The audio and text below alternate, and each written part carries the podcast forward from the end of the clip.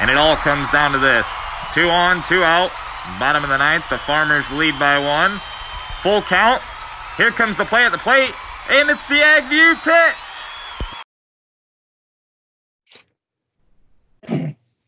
Welcome everybody to another episode of the Agview Pitch, and we're starting a new week of marketing again and coming off the holiday uh, period the last couple of weeks. And you've got Chris Barron and Duane Lowry here. Uh, how's things going, Duane? Did you survive the holidays? Yes, I uh, had my share of uh, uh, holiday treats, so uh, I survived. Good, good, good. Yeah, now now we can start the workout plan, right? Um, how's that spelled again? Workout? Oh yeah, well I'll talk to you later about that. We'll get to the gym. Maybe we can yeah, do the next the next podcast from the gym. How's that sound? Well, that would be all right. Just exactly where does Jim live? How far would I have to travel? yeah, right. Uh, well, it sounds like we better talk about that on another another discussion. But uh, uh, let's let's get uh, get right into the markets uh, here. Uh, you know, we're heading towards a pretty big uh, report. Historically, every year is a big one on on the 10th on Friday. And but before we get to that, I want to ask a couple of questions. You know, coming off of last week, we had we had you know corn and beans both under pressure at the end of the week, and and you know um, I think you said offline, you know, we were starting a little bit of a, cor- a, correction. So what does that mean? You know, we saw saw pressure at the end of the week, but you know, beans were still up a little bit for the week, I think, and you know, and corn um, maybe down a little bit for the week. What's that? What's that all mean going into this into, into this new week? Well, I'm not surprised that we're experiencing a correction here in front of the report. The question then becomes, you know, what's the depth of that correction going to be? Um, I'll say it this way corn um, with uh, settled about six cents off of last week's high on Friday, and uh, settled at March corn settled at 86 and a half.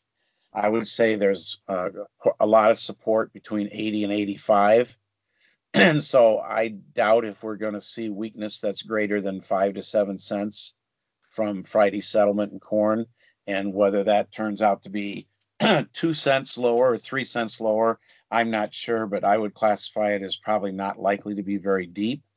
Um, as far as uh, beans are concerned, we uh, uh, experienced about a 24 cent break or so mm-hmm. from uh, last week's high, which was made on Thursday, to uh, Friday's low, and we settled um, Friday at approximately 20 cents off of Thursday's high, which was last week's high.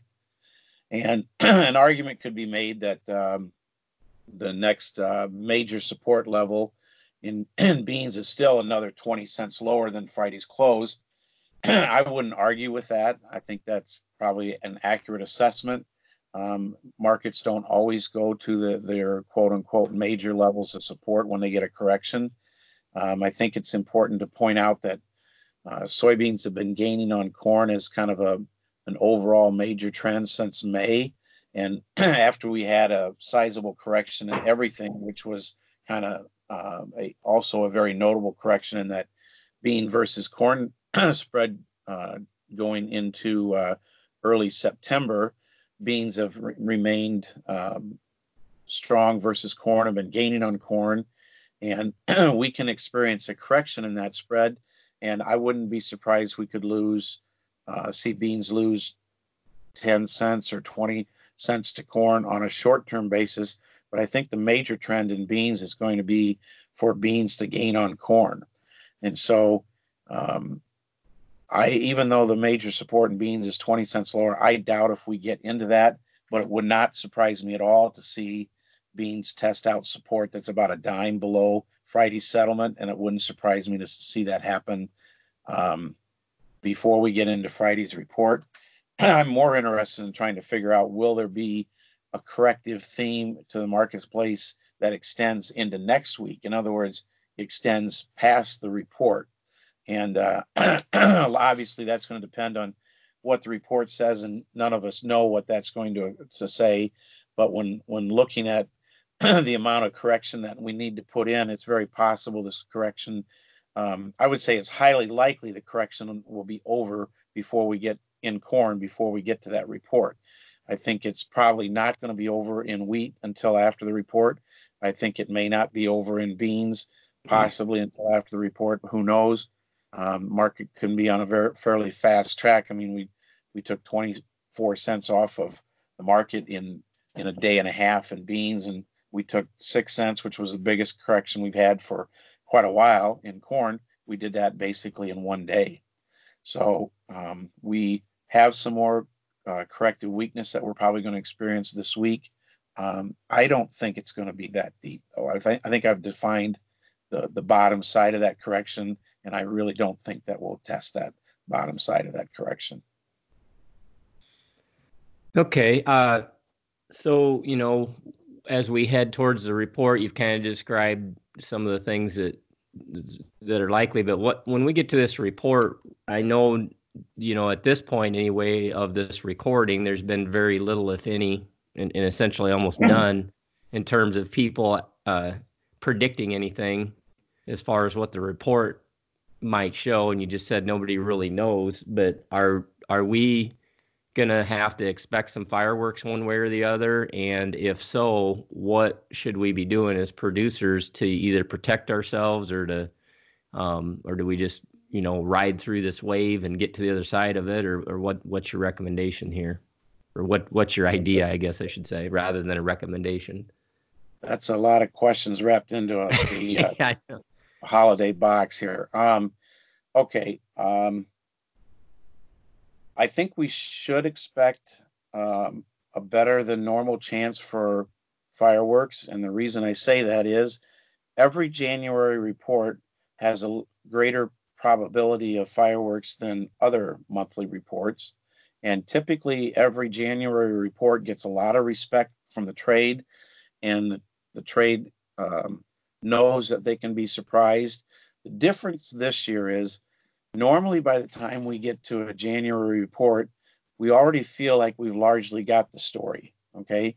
And the marketplace has made bets, and so with those bets come a greater chance of of volatility.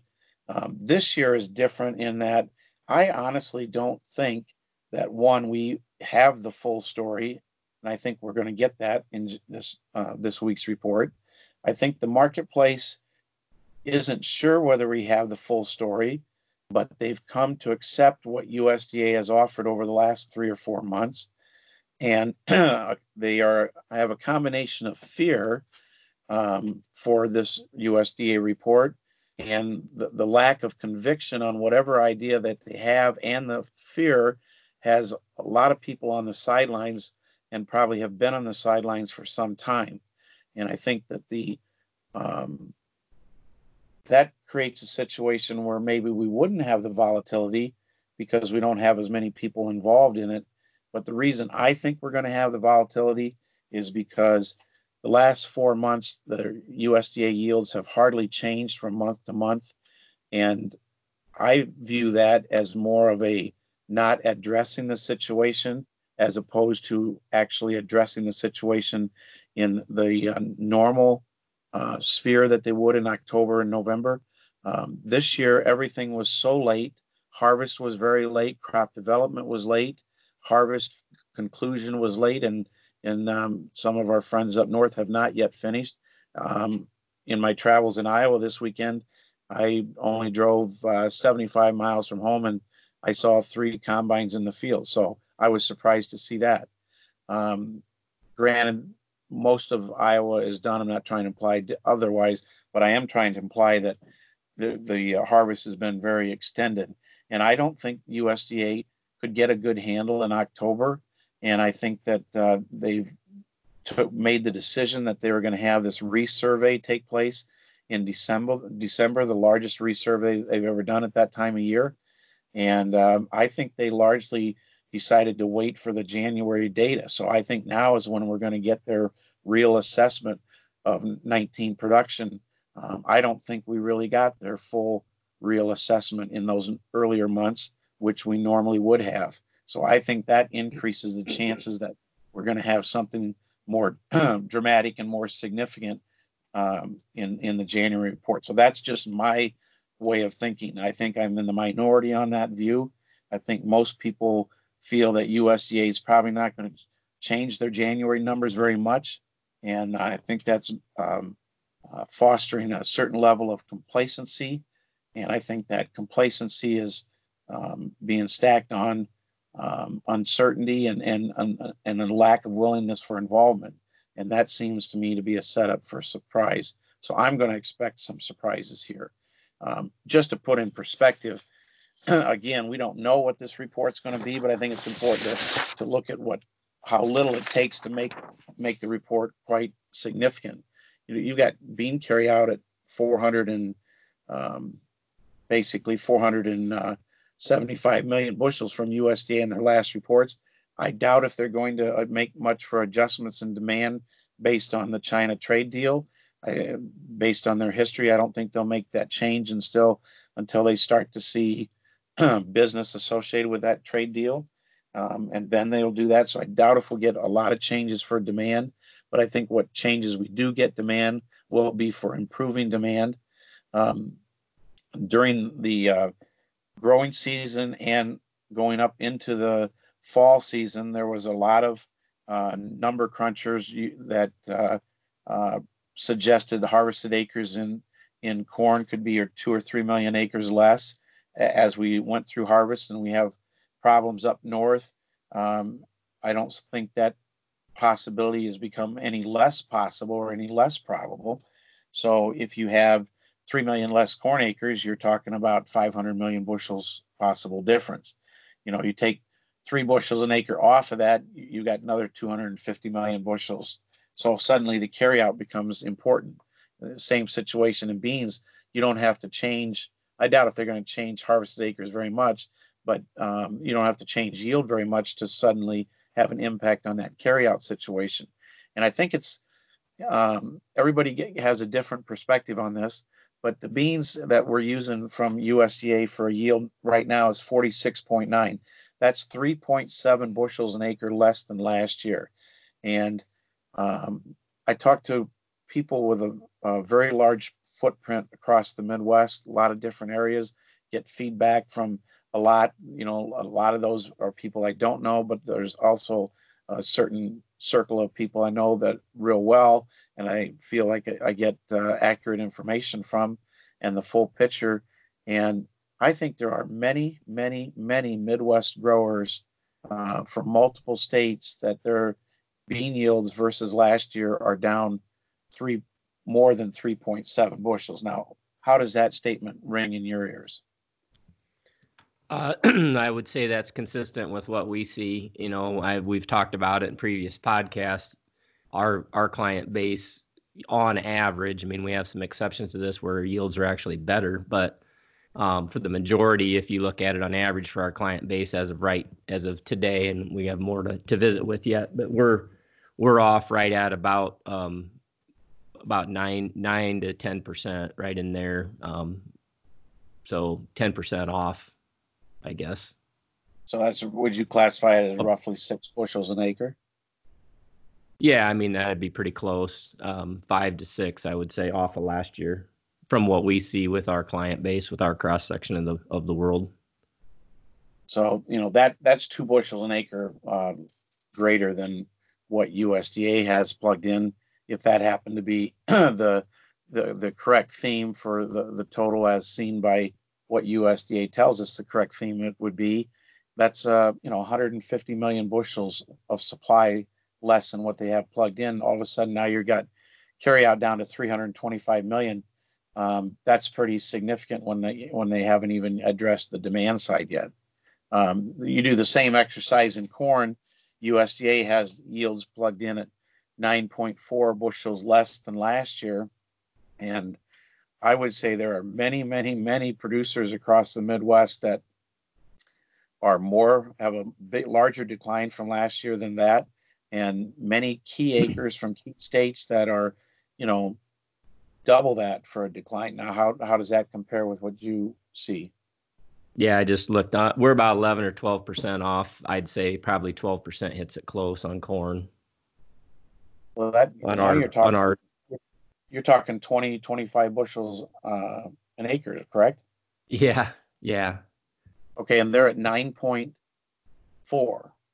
I, I can't make that compute. Maybe I'm going to be forced to accept that because that'll be the end of the story as far as USDA is concerned, and we're going to find that end of the story here uh, Friday, and maybe that's what they're going to tell us. But I am strongly inclined to believe that they're going to lower that yield number, and I don't. I think they could end up lowering it by a decent amount, enough of a, an amount to be a, a, surprise to the marketplace. That's that's my thought, um, and I I don't necessarily see that as fighting USDA in terms of fighting their last four reports, because I think by some of their own wording, reading between the lines, and and the fact that they came out with this big resurvey in December, to me, tell tells me that there's not a lot of conviction behind their own numbers when they were released in November, October, September, and August. And um, I don't think they knew a lot and had all the data that they normally would have to produce that. So if I'm sitting here expecting a number to be quite a bit lower than what USDA had, I don't feel like I'm fighting USDA because I don't think we've really seen USDA's uh, true assessment on this. And I think the, the fact that they are doing this December resurvey, I read that as confirmation they don't really know what they have. And I think that we're going to, they're going to make every attempt to give us a, a, a very clear and firm picture here in January. And if they tell us it was, we're only down 9.4 from last year, then I'll accept that. But un, until we get the, their their typical final assessment here in January, um, I'm not going to expect that figure that we've had the last few months to remain. I think there's going to be a, a sizable adjustment. I want to address one thing else, uh, which I've addressed before too. Um, people will say, yeah, but the farmer's yields were better than he expected, and that is, I think, a fully accurate statement but he he never expected USDA's yields during that growing season. He always expected those numbers to be worse than that, or feared that they would be worse than that. And when he finally got his yields, um, they still ended up being sizably below last year, even though they were better than expected. And so I think there's a big difference between comparing something to be better than expected versus comparing something to actual yields from the previous year. That's just just my thought. So um, we we have a lot of potential to, you know, create a new narrative after Friday's report. Will we? I don't know, but the potential exists. Um, another part of that uh, long question I asked you too, um, just the the last part of that question was, you know, as we go to this report, what is what if anything should we as producers be thinking about? Are there any tools we should be considering to use to manage any risk? Should we, you know, and and, and I'm talking including, you know, some, you know, should we be looking at some basis stuff? Should we be looking at some short dated options? Are there any tools that that might warrant us for some consideration, particularly those of us who may have grain in the bin and um, know not that there's not a plan for it. The plan is to sell it at a lot higher price, but the problem is is to get there, you know. So is there any anything that we should be doing or could do to protect some risk during during the report time frame? Well, one thing that I think uh, I'll get to that, but one thing that is important to put in perspective leading up to this, I think the farmer in the last um, couple of weeks, a few weeks, has been a a seller of beans, and I think that was driven by the fact that basis levels have been very firm in beans. Futures have uh, been uh, the spot futures this last week exceeded the uh, highs made in the summer of this year. In fact, we got to the highest spot future since June of 2018. Add that onto the fact that we have better basis um, for nearby bids now than we've had at any time probably going back into uh, June of 18 or before, probably long before actually. So we've had we've the farmer has seen the highest cash price for beans that he's seen in in uh, approaching two years here, and I think the farmer sold a lot of beans. I think that was driven by uh, the, the price levels attained. I think it was driven by the lender who was pressing the farmer to liquidate some inventory, turn it into cash, get it off his balance sheet. uh, so they could prepare for financing the 2020 crop. Um, so I think the farmer probably has lightened up on some of their bean ownership here.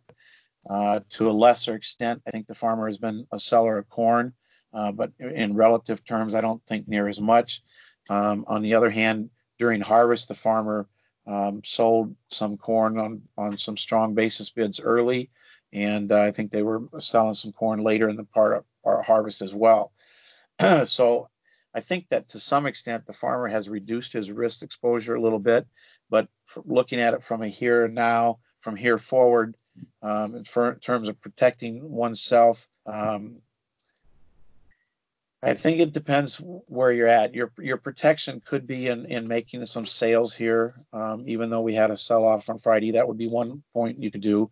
Another, the other choice you have is uh, looking at uh, buying some puts.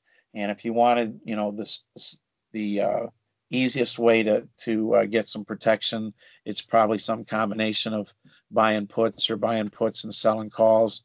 Uh, that might create a, a, limit on your upside potential. Um, but I think that's pretty much it. I don't I don't think there's another way to reduce your risk. Um, some people could take the approach that beans have rallied so much in relationship to corn that maybe they're selling the beans and going to hold the corn. Um, you know, that m- might be an approach. Um, anything that reduces your exposure versus what it is today would be, you know, something to consider. If me personally, if if if I had somebody that really really wanted protection through this report, didn't like the risk, I would find uh, some put options to purchase, and then um, address whether you're going to keep those puts or what you're going to do with them after the report was released. But I would say that's the best level of protection you could you could get.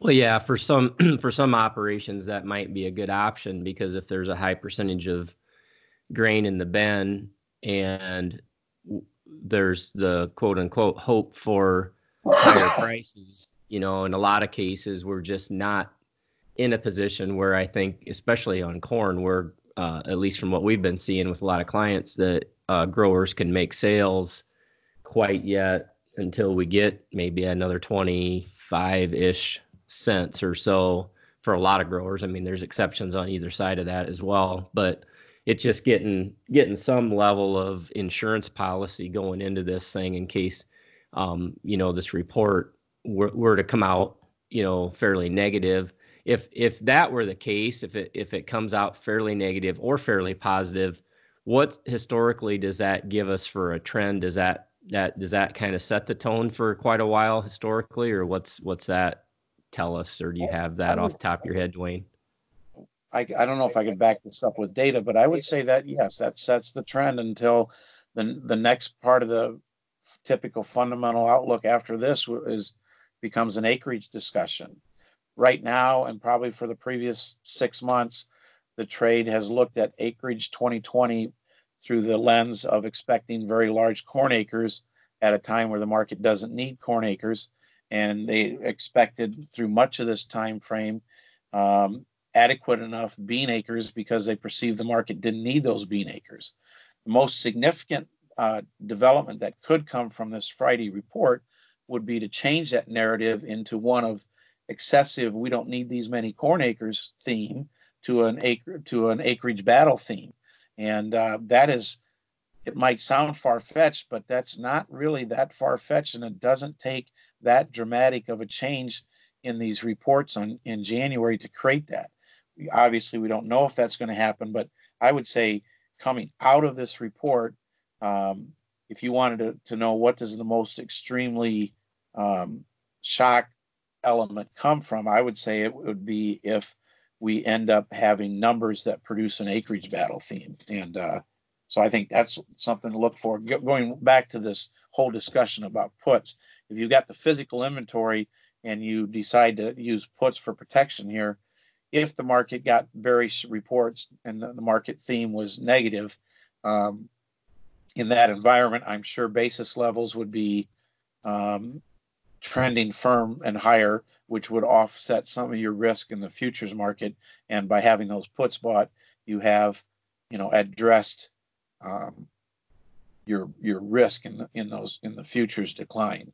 So that that's another reason why I would come to that conclusion that if you wanted protection, I would look for some uh, strategy that of, of buying puts to to do that. Um, one last question, Duane, and we can kind of wrap things up, and and I'm sure we'll have a conversation the day of the report to kind of assess, you know, on that on Friday um, after the close. But um, is there any any outside things? You know, I mean, we've talked about demand and all kinds of other stuff that you know are are you know because we've been talking about the report the whole time of this uh, podcast, but um, with all the stuff going on with base bombings and all this stuff going on with terrorism and things in the world, is there anything there that is like a black swan that we need to be aware of that could jump into the marketplace at all, or is that not anything to that you see potentially? I'm just wondering, is there any other black swans? We're talking about the report, but is there anything else out there that is a watch out?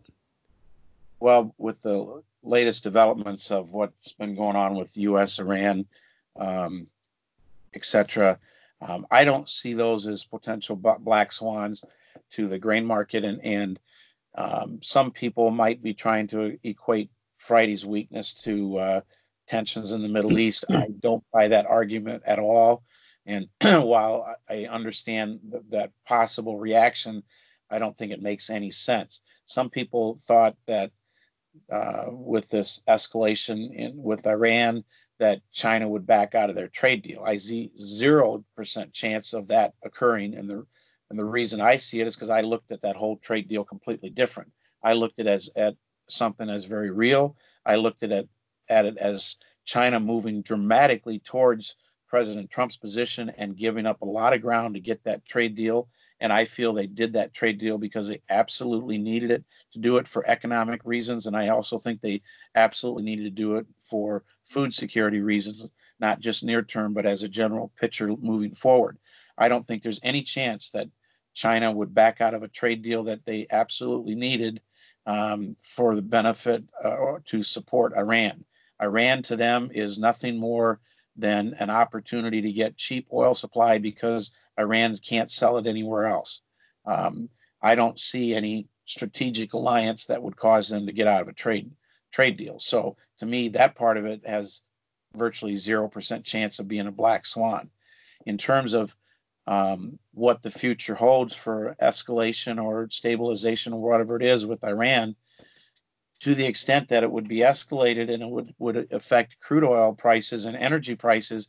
And if energy prices were to be trending higher based off of that and what happens in the future, um, I don't see how rising energy prices is negative. Agricultural commodities are probably commodities in general. In fact, I would see it as exactly the opposite.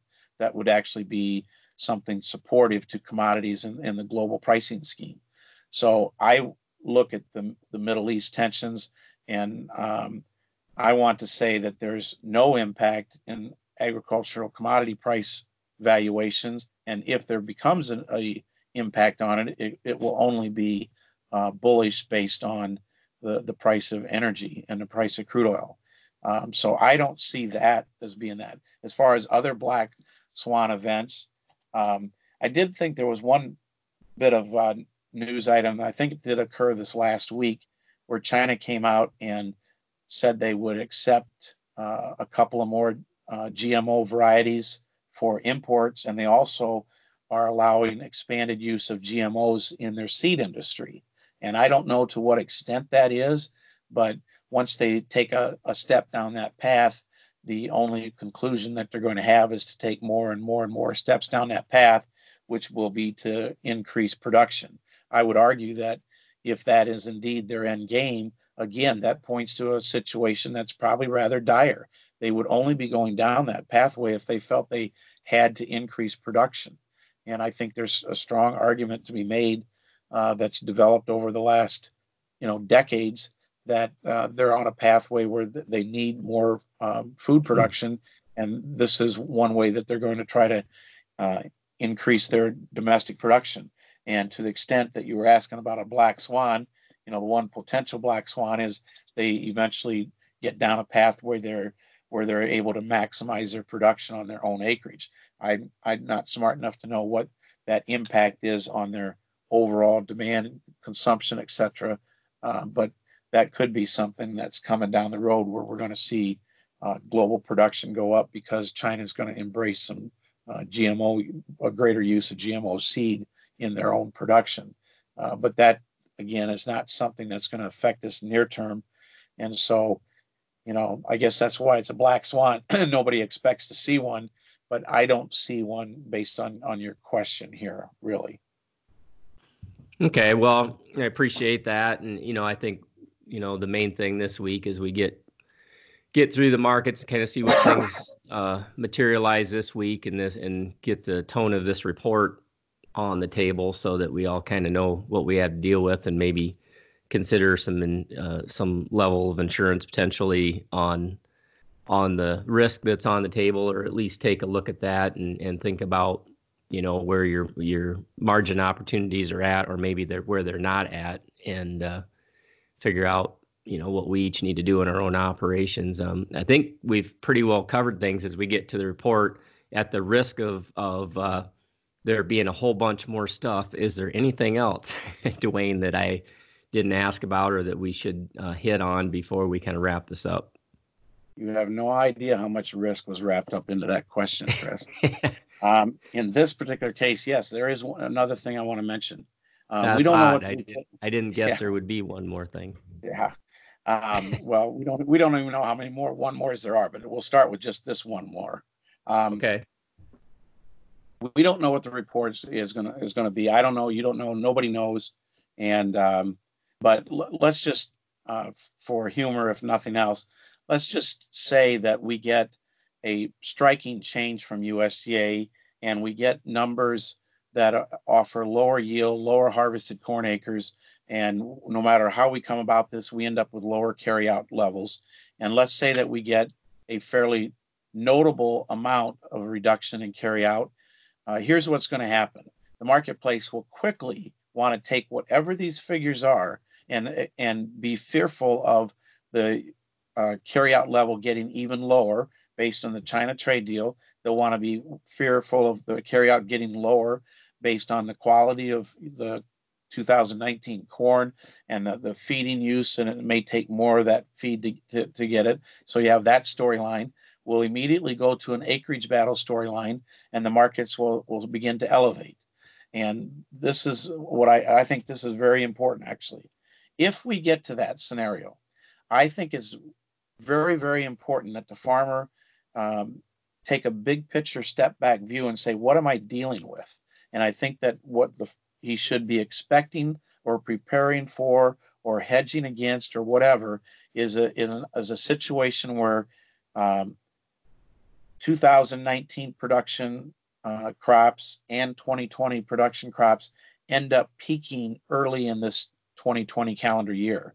And I'll define early as being sometime in the March April timeframe, where typically the marketplace is anticipating peaks in sometime in May or even more likely in, in June.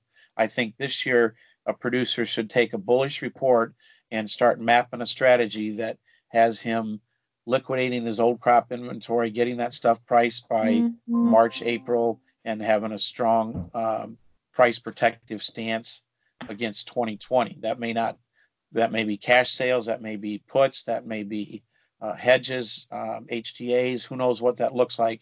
But um, after we get a bullish report on Friday, if we do, that's going to be my next mission is to try to target people in on developing a mindset that they're willing to be a seller um, in the strength that evolves from that rather than thinking well, if the crop is this short, then the summer's growing season is going to be that much more important, and I'm not going to sell anything for 2020.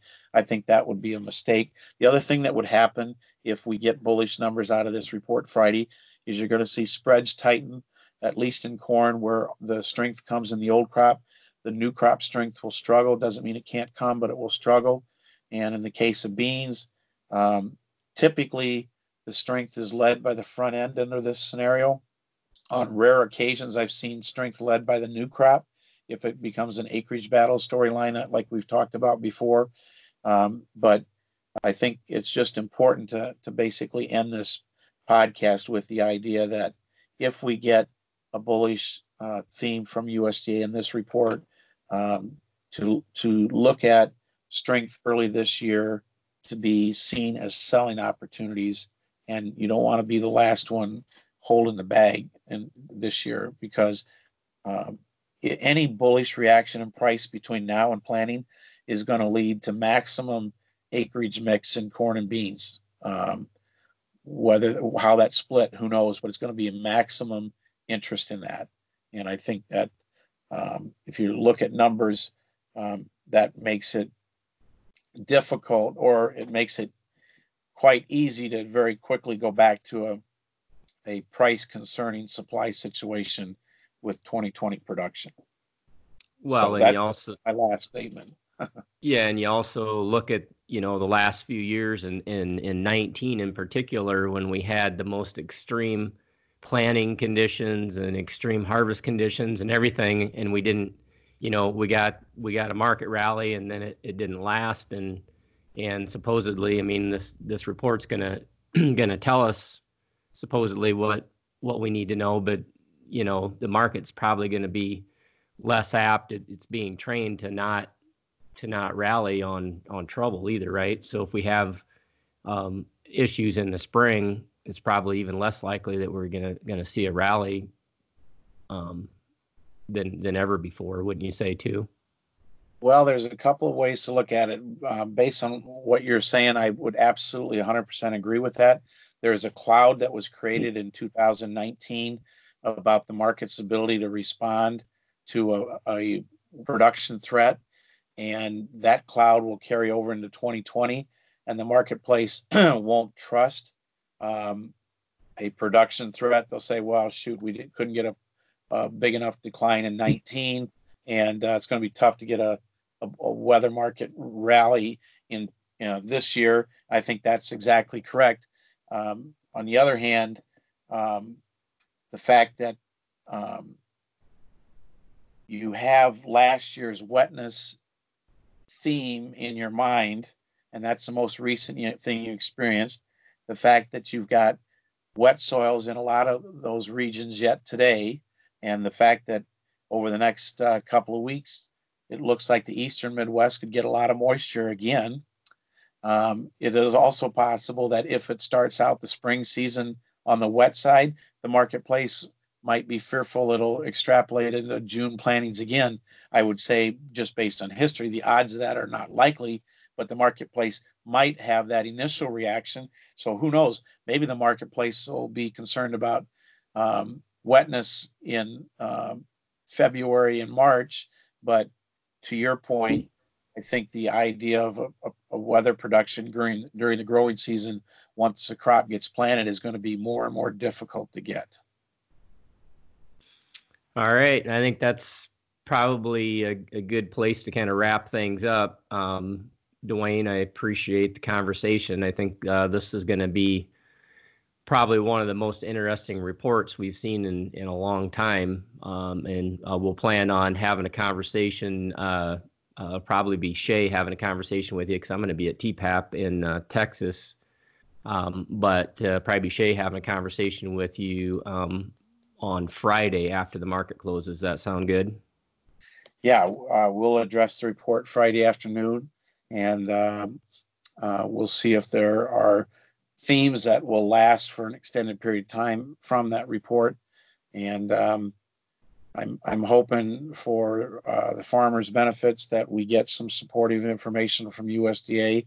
I think there's a good chance of that, but um, nobody knows. Yeah, well, we'll look forward to that analysis and that conversation, Duane. And um, thanks a lot for everything today and your conversation. It was a good talk. All right. Thanks, Chris. You bet. And thanks, everybody uh, for listening to the AgView pitch, and we will catch you next time. Thanks.